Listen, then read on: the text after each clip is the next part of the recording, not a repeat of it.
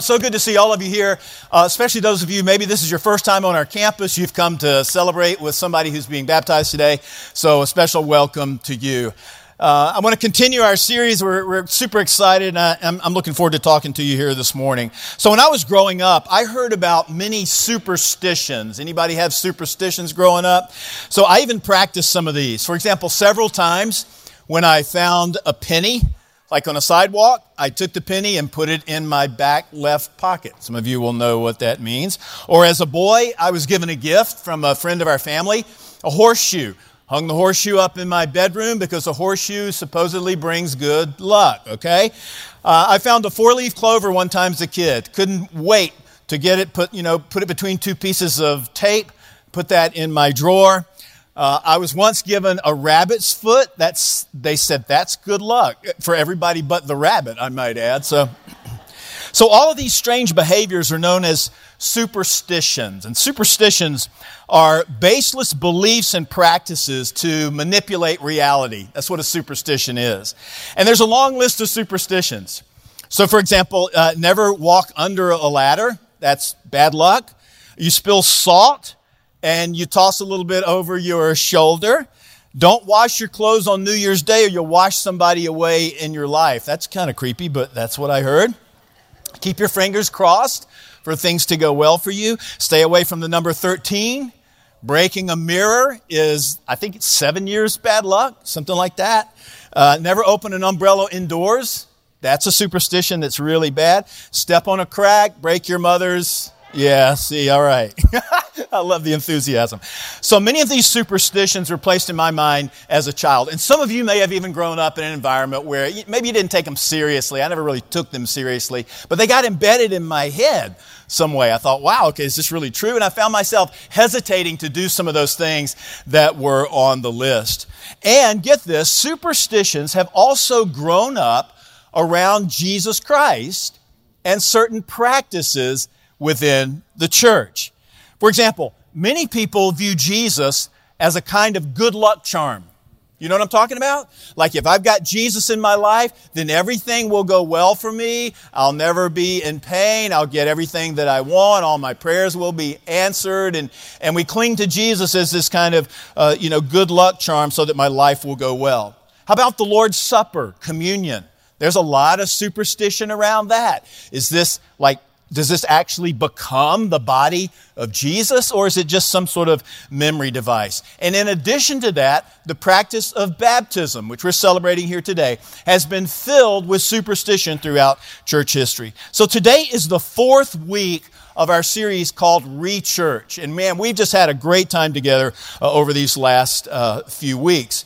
Here's how we're defining the term to rechurch means to engage in a fresh way with the miracle movement called the church. And as we've done every week, let's say it out loud together. Ready? To engage in a fresh way with the miracle movement called the church to get back from sort of, you know, being distant perhaps and to come together and to engage in a fresh way with this thing that God has created and birthed into existence. And what better way to re-church today than to experience the wonder of baptism? Now, just a little refresher.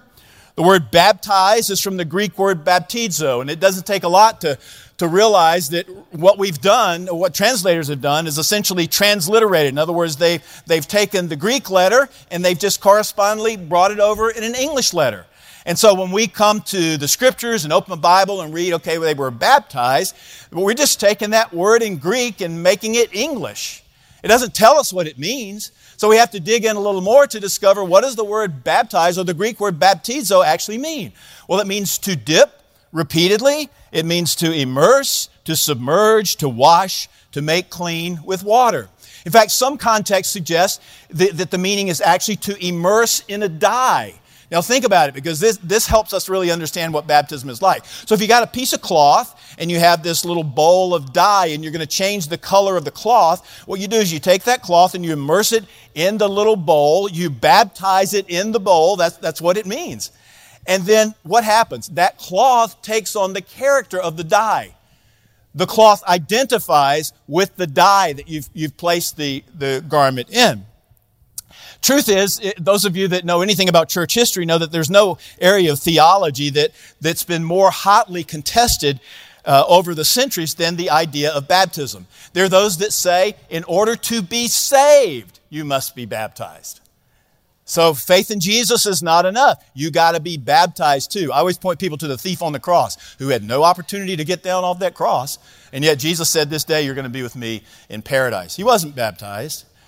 Or infant baptism. Lots of superstition around infant baptism. You know, parents clamor as quickly as possible to have their infant baptized for fear, you know, God forbid something terrible would happen.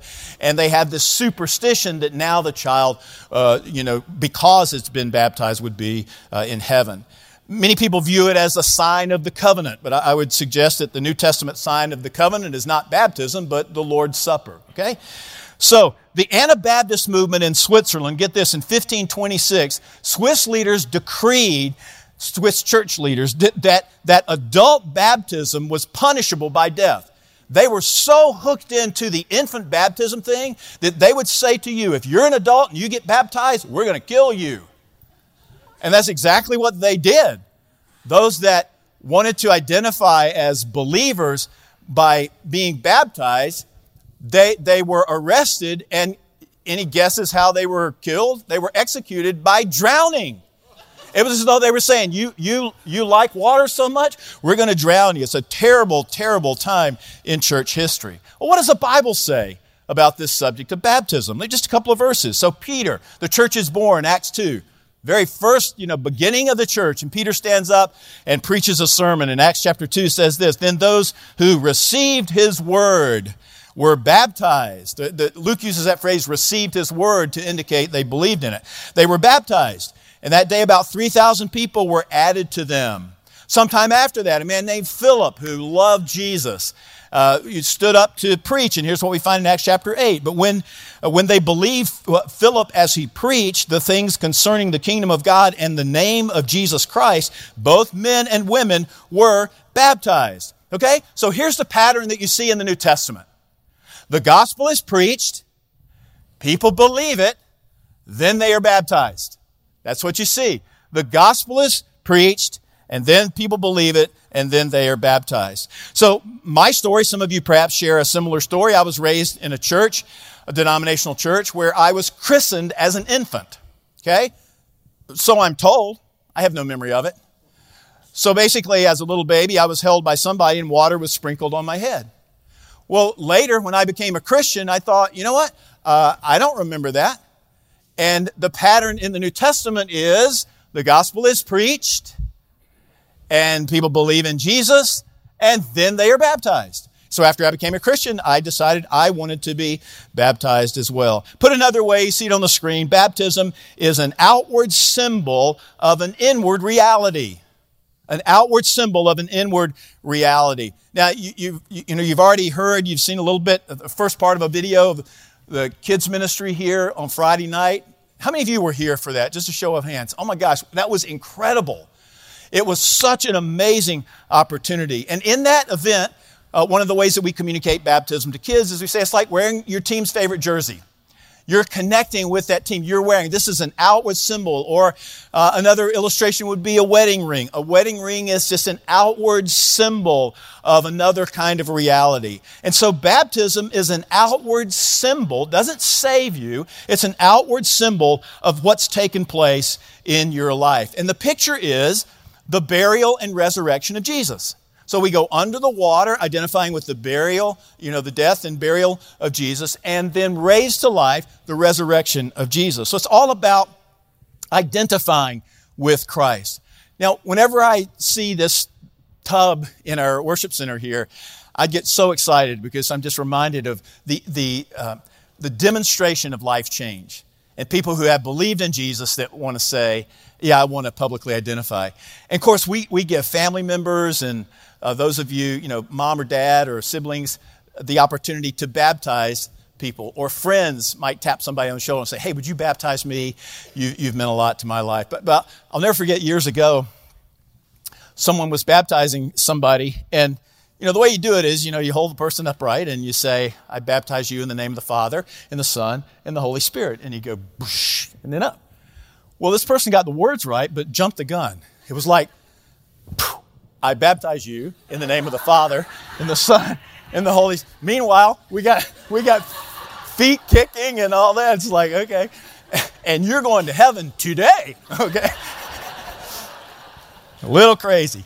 So we make sure we help people understand the proper technique. Okay. So, one of the most detailed um, evangelistic and baptism accounts in the Bible gets recorded for us in Acts chapter 8. And if you have a Bible with you, I want to invite you to open to the story of Acts chapter 8. It's the story of the Ethiopian eunuch. And I'll begin at verse 26. Now, an angel of the Lord spoke to Philip, saying, Arise and go toward the south along the road which goes down from Jerusalem to Gaza. This is desert. Verse 27 And so Philip arose and went, and behold, a man of Ethiopia, a eunuch of great authority under Candace, the queen of the Ethiopians, who had charge of all her treasury, had come to Jerusalem to worship. Now, this is a fascinating story, and it's so clear.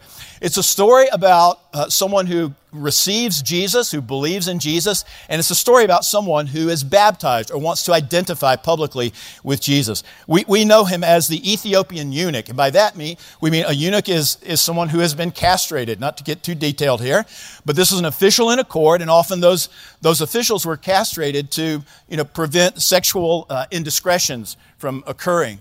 I, I often um, you know, think between the lines here and wonder what that must have been like. Hey, hey, I, I've got good news and bad news for you.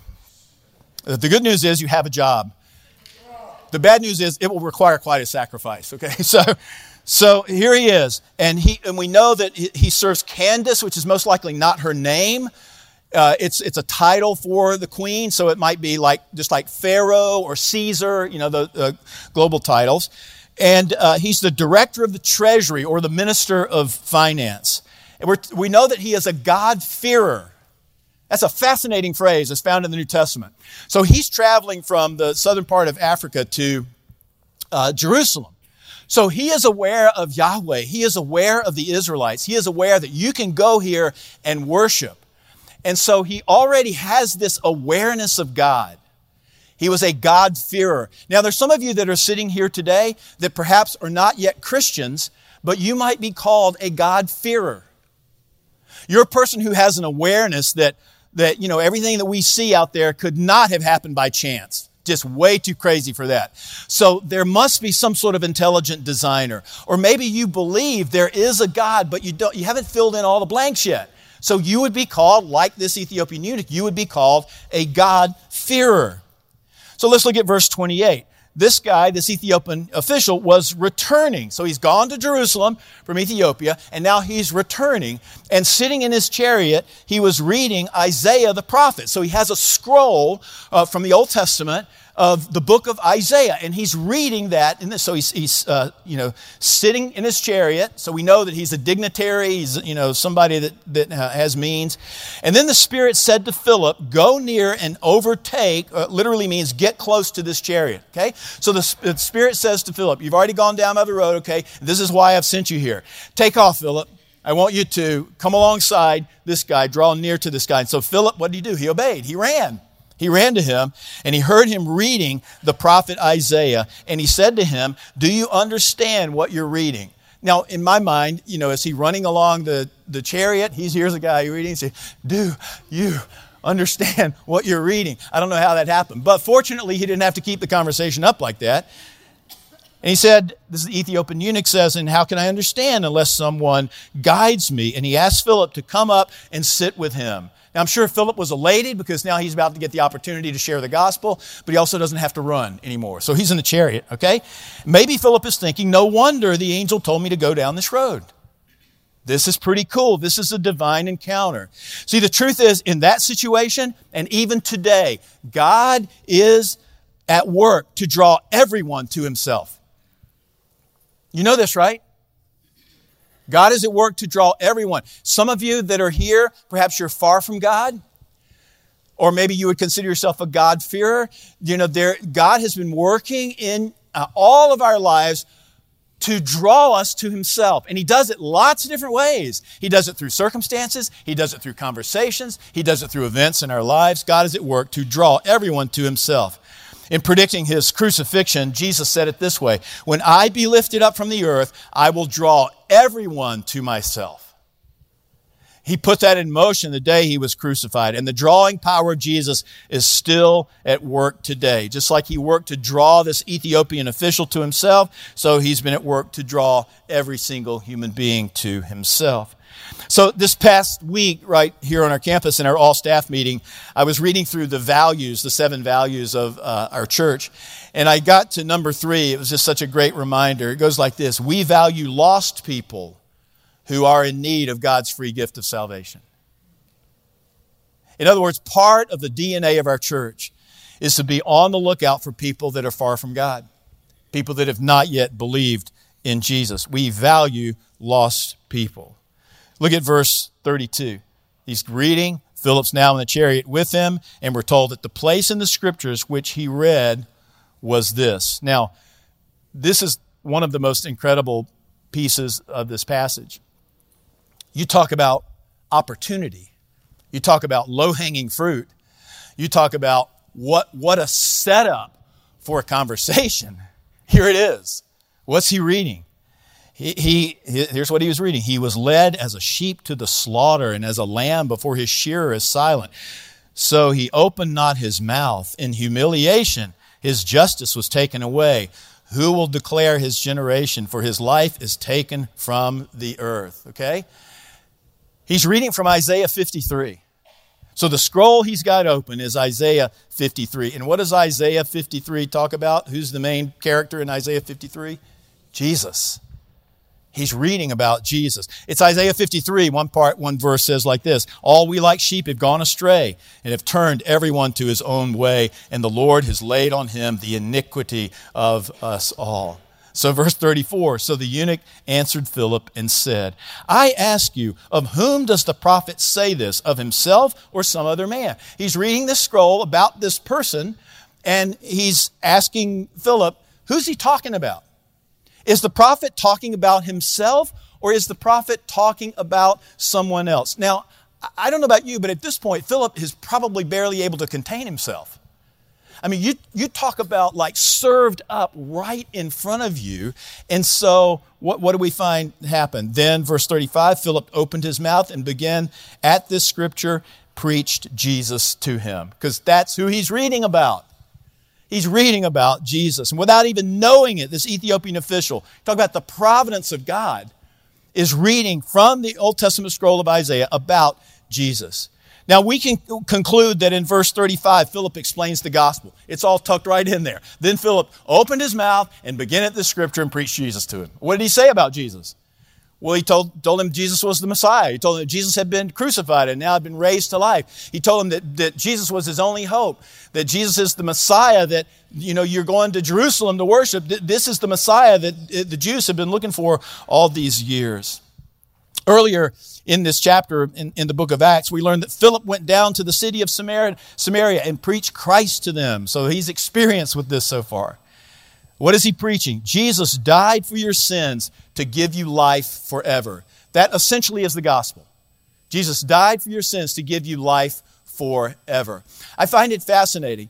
You know the forgiveness of sins is an incredible thing. Just a quick show of hands. You don't have to give me details. Anybody in here sinned? Just like show of hands. Okay that's good. Those of you without your hands we'll have a conversation later. Okay okay. We all have no exceptions. We've all sinned. We've all violated god god's righteous law but but what did god do he forgives our sins through jesus christ but that in itself is not the gospel the gospel is Jesus came to give us life, and the forgiveness of sins is a means to that end. The forgiveness of sins is part of that unfolding plan of God, but it doesn't stop there. He's come to give us life and to give it to us more abundantly. Verse 36 Now, as they went down the road, they came to some water, and the eunuch said, See, here is water. What hinders me from being baptized? Again, you just talk about this amazing story that's unfolding here. The, Philip has shared the gospel, the Ethiopian official has believed the gospel, and now he wants to identify with Jesus in a public way through baptism. Look at verse 37. And then Philip said, If you believe with all your heart, you may. And he answered and said, I believe that Jesus Christ is the Son of God, the Messiah who guarantees eternal life. Now, if you're following along in your Bible, verse 37 is not found in most of the manuscripts. Some suggest it was added to explain what happened. But the story doesn't change. Because here's what we find we find this official comprehending the gospel and believing, and so he commanded the chariot, the uh, Ethiopian official commanded the chariot to stand still, and both Philip and the eunuch went down into the water and he baptized him. So, this official from Ethiopia had been changed by the grace of God through faith in Jesus Christ. You follow it historically, this was the spread of the gospel to Ethiopia. It's just a beautiful picture of God's sovereign work. And people are still being changed by the grace of God, and people are still looking for water to be baptized because people want to publicly identify with Jesus. So the question asked by the Ethiopian official still has power today. Did you catch it? What hinders me from being baptized? It's a question that we can, uh, I think, expand and ask this way What hinders you from wholeheartedly identifying with Jesus? What hinders you and me from wholeheartedly identifying with Jesus? Baptism is a subset of that question. So, so for example, what, what's holding you back? What's holding you back from living your life wholeheartedly for Jesus? And what are you holding back from Jesus? You know, it's, it's respectable sometimes to have in our minds, God, I'm going to give you this little area of my life, but you can't touch this back here. Don't, don't be asking me to do anything weird with this, you know, God. So I'll give you, I'll dole out a few little things to you. God says, I, I, I want it all. What's holding you back, and what are you holding back from Jesus? So when you're baptized, you're saying, I want to prioritize Jesus. I want people to know that Jesus is first in my life. Baptism is not a superstition, baptism is not magic. It doesn't save you or make you holy. It doesn't give you a ticket to heaven. It's one way for a believer in Jesus to please Jesus by obeying him. It was Jesus who gave the command, you know, you know, all authority has been given to me. Go, therefore, and make disciples of all the nations, baptizing them in the name of the Father, Son, and the Holy Spirit, teaching them to do everything I've told them to do. So th- this is just a beautiful, beautiful picture. And I love that we get to do this. Not, not the least of which reason is that we've been all cloistered with COVID, and now, wow, it's been a while since we've done this here, since we've been able to, to celebrate. And so here's what you're going to experience from, from here on out. You're going to see the second half of the kids' video from Friday night. So you heard a little bit of their stories, those kids that were baptized. Now you're going to actually be invited into the event. You're going to see what happened on Friday night. You're going to see kids being baptized. And it just, uh, wow, it's beautiful. And then after that video, you'll begin to hear audio stories from people that are being baptized today. Okay? So you see behind me, so pinned, pinned on this wall here are stories, the, the written out version of the stories that you're going to hear in audio form. And so people will come to the stage, they'll add their story to the wall there, and then they'll come down the stairs and they're going to be baptized right here. Now, this is a celebration. And so at a celebration, you celebrate. All right? And so when people get baptized and come out of the water, just give it all you got. We are so for these people. And this is their way of publicly identifying with Jesus and obeying Jesus in this command uh, to be baptized. In addition to that, we've made room in our service following the planned baptisms to give those of you that would like to be baptized today that opportunity. You may experienced something here, or you, you may have actually come in and said, you know, I didn't get on the list, but I'm kind of, some of you are secretly planning to be spontaneously baptized, okay? it does bend the meaning of spontaneous a little bit, but it counts, okay? But if you're, if you're here and, um, and you experience this and you say, well, I, I, I want to be baptized today, then we say, jump in. This is exciting for you to do that. Um, let me give you a couple of questions um, to consider. Here's the first one Have you believed in Jesus for the gift of salvation? Okay? So we practice believer's baptism here. It's Not, again, not superstitious, not magic. Here's another question Do you understand the purpose of baptism? You understand this is not saving you, but this, this is an outward symbol of what's taking place inside of you. And then, is there any reason preventing you from being baptized today? So, what we're going to invite you to do is, as, as we you know, begin some songs, and, and you'll have a spot to do that during our offering. To go back to this little side room over here, you'll see a door in the corner over there. There'll be some people there that can help you process your decision. We have towels for you, we have clothes for you to change into, and then you can put your clothes back on when you, when you leave uh, today. Um, but we want to celebrate that with you. And th- this has been a tradition throughout the years, and, and so we've just made room to do that. So let me pray for us, and then again, we're going to experience just some, some amazing reminders of how good God is together. Thank you, Heavenly Father, for the life changing power of Jesus. We thank you for your work on the cross on our behalf. We thank you that you have made a way for us to spend eternity with you. Our prayer today as a church family is that we would truly celebrate uh, the lives that have been changed through the power of Christ, and those that are saying, I want the world to know, I want to publicly identify with Jesus. That's our prayer. We love you and pray all of these things in the name of your Son, Jesus. Amen.